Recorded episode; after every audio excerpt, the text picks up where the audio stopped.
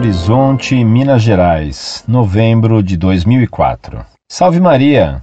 Estou de bom espírito e gostaria de uma resposta decente. Conheci a Associação Católica Nossa Senhora de Fátima em uma visita de Nossa Senhora de Fátima a uma casa e acabei conhecendo a obra de senhor doutor Plínio Corrêa de Oliveira e permaneci lá alguns anos e compreendi a obra de Plínio Corrêa de Oliveira. Acabei saindo por motivo que não afeta a minha fé. Li alguns textos em que falava com Breno Mendes, meu irmão de ideal, e outras pessoas também, em que blasfemava contra a obra da T F P. Pelo fato de ter ficado trinta anos na T F P, tenho certeza que conheceu muito bem o senhor doutor Plínio. E antes de alguma coisa, se não fosse por ele, você seria só mais um errante, uma pessoa afastada de Deus. Vejo o senhor Fedele que tem bons argumentos, uma objetividade com a doutrina fenomenal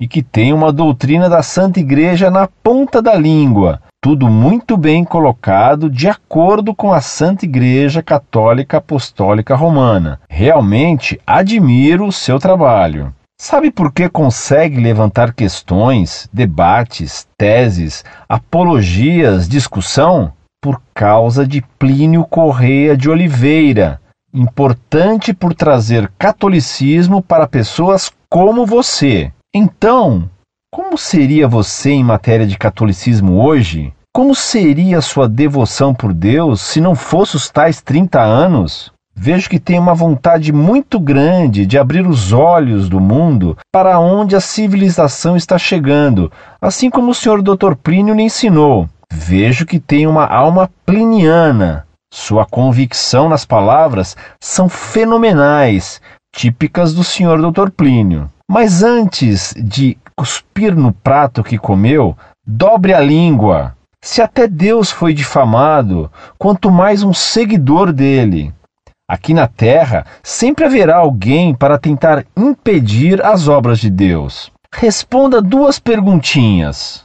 Pergunta um. Por que tanto ódio pelo senhor doutor Plínio? Será que você não tem mais o chamado de Deus para enxergar a obra? Ou então viu e não compreendeu, como Lutero e Lúcifer? Pergunta dois. Você disse que demorou trinta anos para ver. Ver que o senhor doutor Plínio foi enviado por Deus para melhorar a fé católica? Você não vê que ele é muito mais que um simples homem? Como consegue ver o mundo desse jeito e recusar uma pessoa tão boa como ele? Se o senhor quis casar, constituir família, tudo bem, concordo com o senhor. Mas falar mal fica meio chato, não acha? Até para as pessoas que não conhecem a obra do senhor Plínio, ficam sem entender o porquê tanto ódio. Gosto quando dá respostas fulminantes nos protestantes. Desejo para o senhor o céu, pertinho de Nossa Senhora, dos santos e do senhor doutor Plínio. Mas o senhor tem que merecer, tudo bem? Gostaria, se fosse possível, publicar estas perguntas e respondê-las. Um abraço. Em Plínio et Lucilia. Desafio desaforado e aceito. Prezado e pobre T F Pista, com o sexto, redigi sexto por respeito a você e seguindo sua norma ortográfica. Salve Maria. Com muito gosto publico sua carta e com destaque para suas perguntas me desafiando. Em primeiro lugar, você me acusa de que eu blasfemava contra a obra T F P por tê-la criticado. Meu caro, blasfêmia é ofensa contra Deus ou contra Nossa Senhora. Dizendo esse estapafúrdio, você comprova que de fato frequentou essa entidade que colocava Plínio no lugar de Deus, e a T F P no lugar da Igreja. Não se dizia lá dentro nos tempos em que João Scognamiglio assolava o fanatismo para com o profeta de Higienópolis e para a senhora mãe dele, que o Espírito Santo, tendo abandonado a Igreja, se refugiou em doutor Plínio? E não se dizia então, Scognamiglio, que Jesus Cristo só se encarnou porque doutor Plínio correspondeu à graça? É natural que quem foi deformado desse modo considere que criticar a T F P é blasfemar. E não reclame pelo que digo, pois eu estava bem quietinho em meu canto, quando você chegou com seu desafio desaforado. Também é típica linguagem tefepista considerar os que a ela não pertencem como precitos. Muito provavelmente você nem sabe o que quer dizer essa palavra, precito. Precito, meu caro, quer dizer condenado ao inferno, estar em desgraça eterna, ser um amaldiçoado por Deus, sem possibilidade de salvação nem de remissão. Se você julga que entrar na T F P é deixar de ser precito, você está repetindo a tese tefepista de que fora da T F P não há salvação. E um precito não pode se converter. Se saindo da T F P me tornei um precito, muito contraditoriamente, o que escrevo? Se sou precito, como você admira e diz bem de meu trabalho e de meu combate? Transcrevo seu elogio a mim, que você tem por precito. Vejo o senhor Fedeli que tem bons argumentos, uma objetividade com a doutrina fenomenal, e que tem uma doutrina da Santa Igreja na ponta da língua, tudo muito bem colocado, de acordo com a Santa Igreja Católica Apostólica Romana. Realmente admiro o seu trabalho que vem fazendo. Sabe por que consegue levantar questões, debates, teses, apologias, discussão?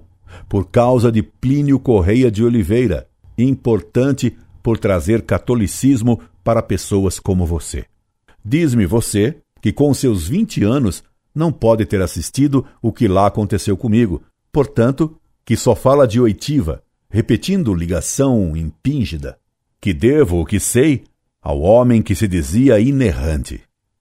Pois fique sabendo que quando estava na T F P, criticavam-me porque eu lia livros grossos, porque eu estudava por conta própria, e lá se dizia que isso era inútil, pois a lei lá era que bastava ler os artigos do senhor doutor Plínio. Lá, quem como eu estudava livros que não eram do doutor Oliveira, era debochado, chamado de caneca amassada, ploque-ploque, gírias que o profeta inventava para denegrir quem estudasse. Portanto, meu caro, você comete aí um erro de apreciação que equivale a todos os seus erros de ortografia e de português amarrados juntos. Quer saber de uma coisa? Lá na T F P, nunca recebi uma aula sequer sobre a imensa maioria dos temas de que trata no site Monfort e de tantos outros problemas que estudei por minha conta e custo. Durante muitos anos em que lá estive, só podia dar aulas para uns poucos amigos sobre esses temas que estudava sozinho e por isso era muito mal visto. Lá, se me quis impingir que a lenda valia mais do que os fatos e que doutor Plínio estava acima dos fatos, e isso eu ouvi com estes ouvidos que a terra há de comer, como se diz pelo Brasil afora. Rejeitar esse fruto proibido pelo bom senso seria escarrar no prato. E que expressão vulgar essa que você usou? Lá, se me quis fazer engolir que toda a história do século vinte girava em torno do doutor Oliveira. Lá, um pobre fanatizado discutiu comigo, tentando me provar que as revoluções ocorridas na Bolívia no século dezenove, portanto, anteriores ao nascimento de Plínio, foram causadas por ódio ao senhor doutor Plínio. Que engolisse isso tudo e ainda mais que engolisse que P C dos Os era inerrante e imortal, que ele era o inocente, era demais para minha alma nada tefepista, porque católica.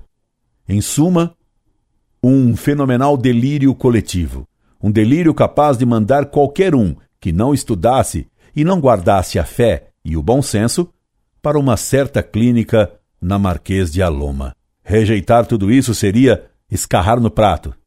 E que modo baixo de se exprimir é esse? Ou seria ter permanecido fiel à fé? E você me escreve ainda: vejo que tem uma alma pliniana. Sua convicção nas palavras são fenomenal típico do senhor doutor Plínio. Mas antes, antes de escarrar no prato que comeu, dobre a língua. Se até Deus foi difamado, quanto mais um seguidor dele. Aqui na terra, sempre haverá alguém que tenta impedir as obras de Deus. Meu caro, Deus me livre de ter uma alma pliniana, pois minha linguagem é sim, sim, não, não. Não uso restrições mentais. Não sou aristocrata, Não sou elegante. « Moi, c'est moralement que jamais élégancé », dizia-me o Cyrano. Doutor Plínio vivia repetindo de modo desprezador que eu era italiano. Não. Graças a Deus não tenho e nunca tive alma pliniana. Libera-me, Domine. Por isso, eu jamais coube lá dentro. E nem ele me queria lá dentro, tendo feito o possível e o impossível para que eu me retirasse daquela entidade. Senza rancore. Como ele dizia, citando uma ópera bem romântica. E fique sabendo que a convicção da verdade católica é sempre fruto da graça de Deus e jamais resultante de esforço ou de obra humana. E você me acusa de escarrar no prato em que comi, querendo dizer que devo o que sei ao doutor Oliveira. E será aristocrata essa muito prosaica expressão que você usa? É como se você acusasse Eva de não ser agradecida a Lúcifer por ter lhe oferecido o fruto que ela comeu. Mas deixando de lado tudo isso, que são águas passadas e roladas, vamos ao que você me pediu. Vamos ao seu desafio. Vamos então às suas duas perguntinhas desafiadoras. Pois vamos lá. Pergunta um. Por que tanto ódio do senhor doutor Plínio? Será que você não tem o tão chamado de Deus para enxergar a obra? Ou então viu e não compreendeu como Lutero e Lúcifer? Non serviam. Meu caro, ter ódio de alguém porque nos prejudicou, nos perseguiu ou nos caluniou é pecado. Deus me livre ter ódio pessoal e por motivo pessoal de quem quer que seja. Tomara que Deus, nosso Senhor, nos perdoe a todos, e a começar por mim, que devo tanto a Deus e que preciso tanto de sua misericórdia antes de morrer. Se eu não perdoar aos que me fizeram mal, como poderei ser perdoado? Como rezar o Pai Nosso se tiver ódio no coração? Como seremos perdoados por Deus Nosso Senhor se nós mesmos não perdoamos aos nossos inimigos? Os inimigos se combatem, mas não se odeiam. Por eles se reza e se os perdoa todo o mal pessoal que nos fizeram. Foi isso que Nosso Senhor Jesus Cristo nos mandou fazer. Por isso, com o velho poeta lhe digo: rogai a Deus que a todos nos queira absolver. Perdoam-se os adversários, mesmo que eles nos comparem injustamente a Lutero e a Lúcifer. E permita-me fazer-lhe uma confidência. Meu primeiro pedido na comunhão é sempre por aqueles que me ofenderam, que me odeiam ou que me combatem. Vamos então à sua segunda perguntinha. Lá vai ela. Pergunta dois. Você disse que demorou trinta anos para ver. Ver que senhor doutor Plínio foi enviado por Deus para melhorar a fé católica? Você não vê que ele é muito mais que um simples homem? Como consegue ver o mundo desse jeito e recusar uma pessoa tão boa como ele? Meu caro, agradeço-lhe a confissão do grande erro tefepista. Você escreveu e assinou o que na T F P se dizia baixinho, e só para alguns. O senhor doutor Plínio foi enviado por Deus para melhorar a fé católica. Você não vê que ele é muito mais que um simples homem? Estão aí as duas grandes e graves razões pelas quais saí da T F P. E os dois delírios que não permitem a nenhum católico sério apoiá-la. Primeira razão. doutor Plínio seria muito mais do que um simples homem. Quem seria então Plínio? Um anjo?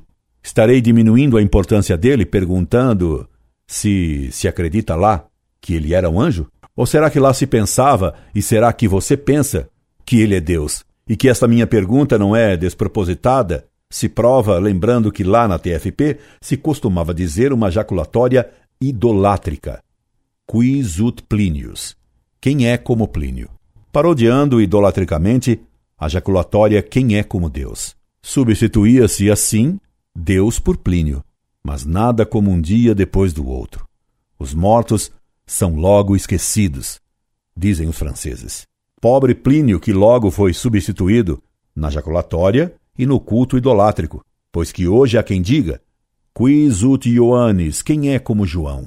Isso também eu já ouvi e vi com meus ouvidos e com os meus olhos que a terra há de comer. Pois, se quem se pensava inerrante e imortal já foi comido por ela, pax anima eius. Muito mais o serei eu, que sou inacertante e muito cancerigenamente mortal. Imagine quem é como João, embora, em certo sentido, seja bem verdade. Quem foi como Plínio e quem é como João? Como lhe agradeço essa sua segunda perguntinha, que foi uma confissão preciosa para o público saber o que se diz lá dentro sobre o doutor Plínio. E ela se completa por outro despautério delirante e descabelado confessado por você. Pior, por uma frase que cheira a heresia. Segunda razão, o senhor doutor Plínio foi enviado por Deus para melhorar a fé católica. Melhorar a fé?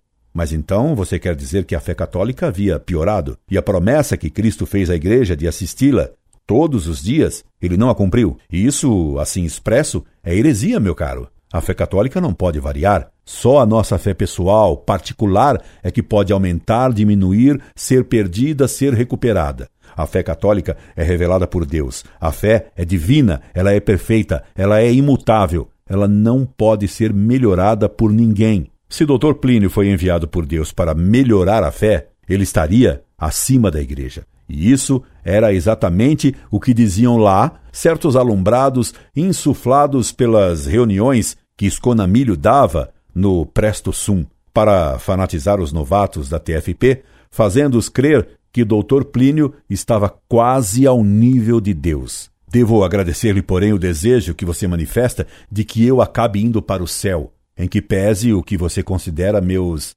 irremissíveis pecados de blasfêmia antiplinianos, dos quais não me arrependo e aos quais não renego. Aliás, se sou precito, como poderei ir para o céu? Precito é quem já está condenado ao inferno. Mas, enfim, seu desejo contraditório mas bondoso não se harmoniza com os slogans que lhe meteram na cuca. E para que você não tenha ilusões comigo, repito, um, doutor Plínio era um homem como outro qualquer, mortal e errante. Por isso, ele errou e morreu. Il est mort et enterré. Ele está morto e enterrado. Exatamente como Malbrow. E como eu mesmo serei enterrado em breve. Pax mortuis. Paz aos mortos. Pax anima eius. Paz à sua alma. Ele nunca foi profeta e nem foi de jeito nenhum, de jeito maneira, como se diz em sua Minas Gerais, um ser acima do ser humano. Criticá-lo por seus erros e criticar os seus erros é obra de caridade e de justiça, jamais blasfêmia. Segundo, doutor Plínio jamais foi um enviado de Deus e muito menos foi enviado para melhorar a fé católica, o que, além de cheirar a heresia, é uma solene besteira. Por último, quero protestar contra seu modo tefepista de se despedir dizendo, ao concluir sua carta, In Plínio et Lucila. In Plínio et Lucilia. Essa é mais uma prova da substituição dos nomes de Cristo e de Maria Santíssima pelo nome do doutor Oliveira e pelo nome da mãe dele. O costume católico sempre foi de despedir-se em nome de Jesus e Maria. Não dizia eu com razão que na T F P se substituía Jesus Cristo por Plínio e Nossa Senhora por Dona Lucília?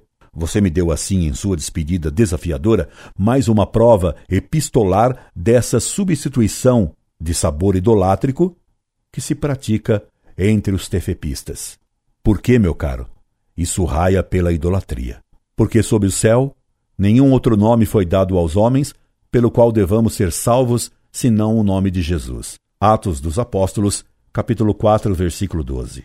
Agradecendo-lhe a oportunidade que você me deu de dizer a verdade, como também de registrar, e por escrito, suas duas preciosas confissões, assim como sua escandalosa despedida, muito úteis para o público saber o que se pensava e se ensinava de fato, ou se pensa e ensina ainda, em certas entidades nascidas do pensamento de P C de Oliveira. Subscrevam-me atenciosamente, incorde, Jesus Semper, e nunca, em nome de qualquer ídolo. Orlando Fedeli.